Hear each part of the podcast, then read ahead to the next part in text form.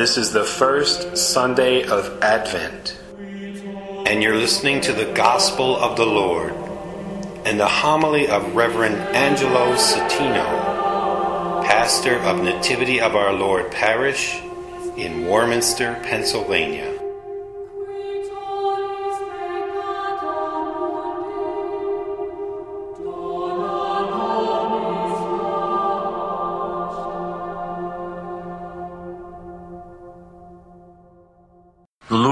With you. Reading from the Holy Gospel according to Luke. Jesus said to his disciples, There will be signs in the sun, the moon, and the stars. And on earth, nations will be in dismay, perplexed by the roaring of the sea and the waves. People will die of fright in anticipation of what is coming upon the world. For the powers of heaven will be shaken. And then they will see the Son of Man coming in a cloud with power and great glory. But when these signs begin to happen, stand erect and raise your heads because your redemption is at hand. Beware that your hearts do not become drowsy from carousing and drunkenness and the anxieties of daily life, and that day catch you by surprise like a trap. For that day will assault everyone who lives on the face of the earth. Be vigilant at all times, and pray that you have the strength to escape the tribulations that are imminent, and to stand before the Son of Man. The Gospel of the Lord. Praise you. So here we are, the first Sunday of Advent, time of preparation for the celebration of Christmas. And so the rituals begin, and for many, they have already begun. My niece teases me every year about shopping. I don't shop. She learned from the best, my mother and my sister, how to shop. And so, Thanksgiving time, she always makes contact with me about did I begin my shopping. So the other day, she texted me about was I ready to shop on Black Friday. I texted her back saying, if you were a real shopper, you would know that in many of the stores, Black Friday started the beginning of November. And so the race was on. She says to me every year, why do you always have the 8 o'clock mass the day after Thanksgiving? You could be going to lots of stores. And then she says, You know, you could be back for 8 o'clock Mass and still have gotten a lot of shopping done.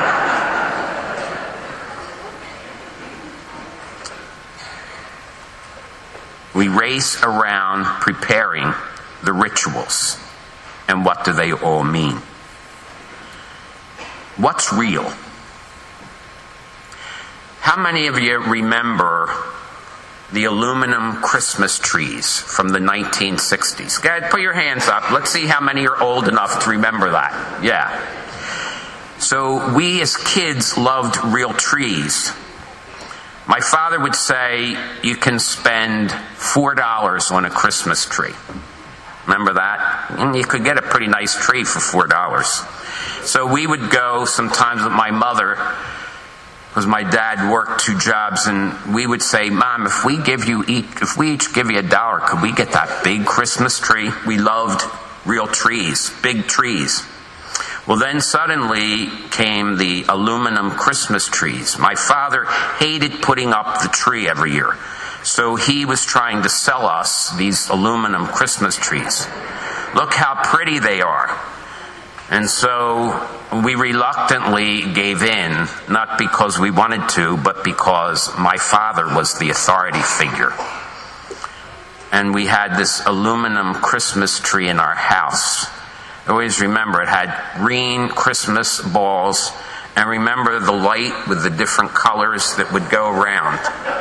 Yeah, yeah, yeah. And so when he first put it up and put the light on, we were all like, ah, wow. But by the time Christmas Day came, we hated it. We hated that tree. It wasn't real.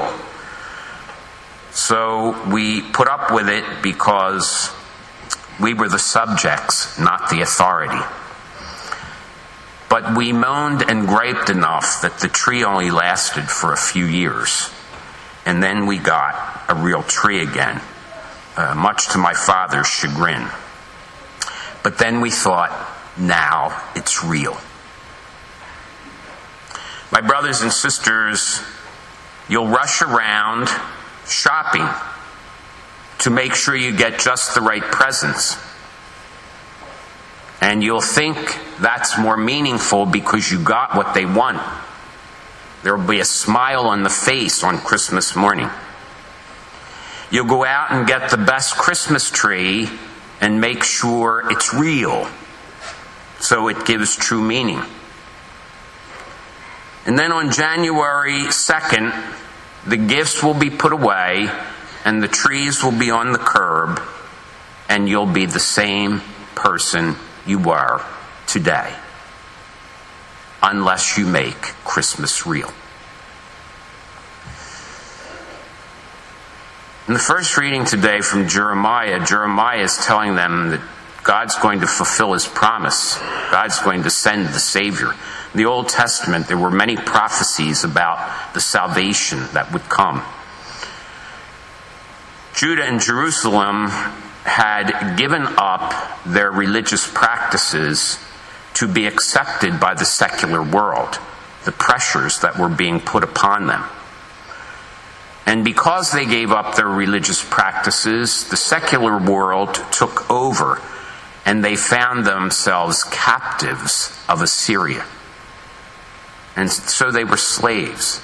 They were not free. And now they were suffering. And they prayed that the salvation would come that God promised.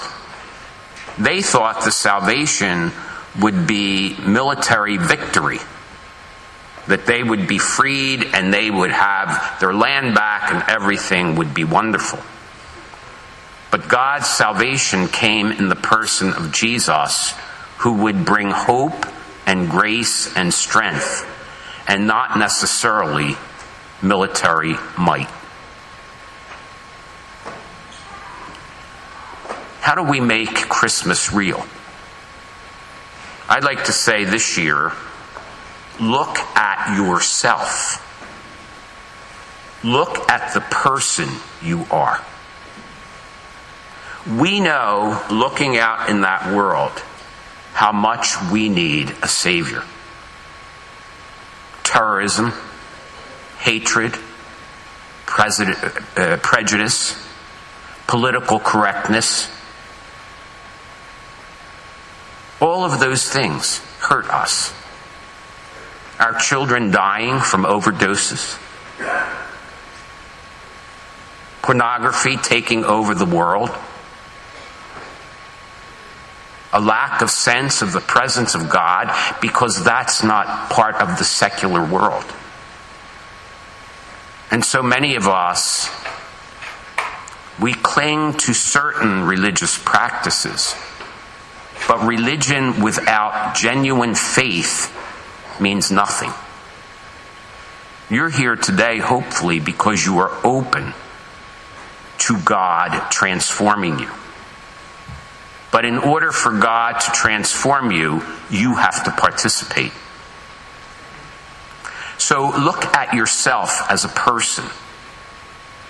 The salvation that is to come will not bring military might and a transformation of the world without transforming the people in it, one by one.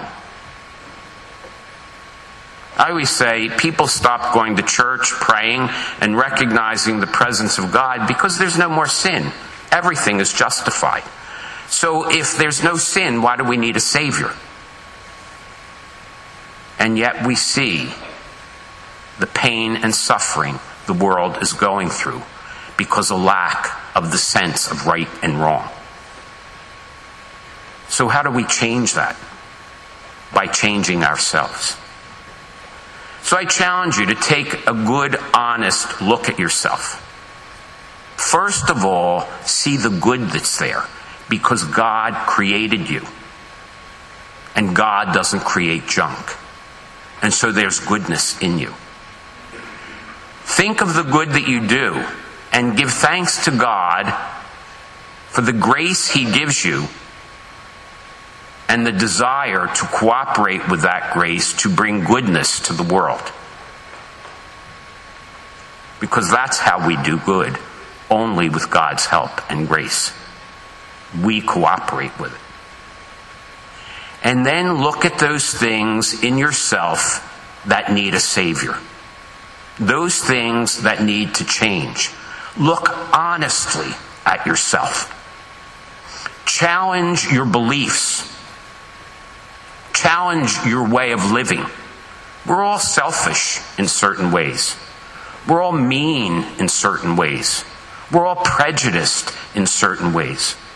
We're all self centered in certain ways. Poor me. He died on that cross for you and me. So we have no right to be self centered. So we suffer. Well, he suffered first. That's the salvation that came.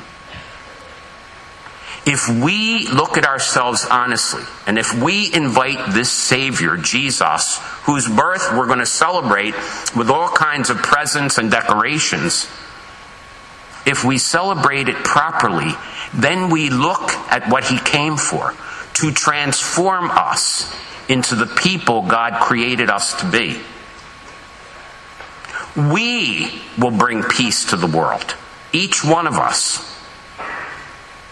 He will give us the grace and strength to face the evil that is part of this world and to have strength. You ever look at people who suffer a great deal and yet they stand strong? And we wonder, how do they do it? Because they've opened themselves up to knowing they need a Savior and they've invited Him into their lives. What does Jesus bring as Savior?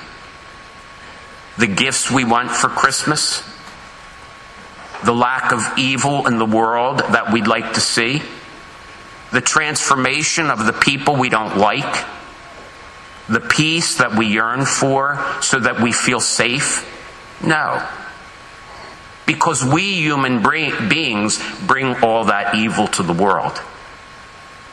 He brings those of us who believe in Him and invite His salvation into our lives, a transformation that gives us grace and strength to rise above the evil and to shed light on the darkness of the world that man and women create.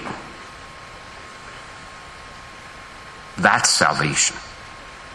And if we take these weeks of Advent to look at ourselves honestly and to invite the Savior into the places we need Him most in our personal lives, then January 2nd, you won't be the same person you are today. And Christmas will have been real. It will have made a definite impact on you. And you will realize you have truly celebrated salvation.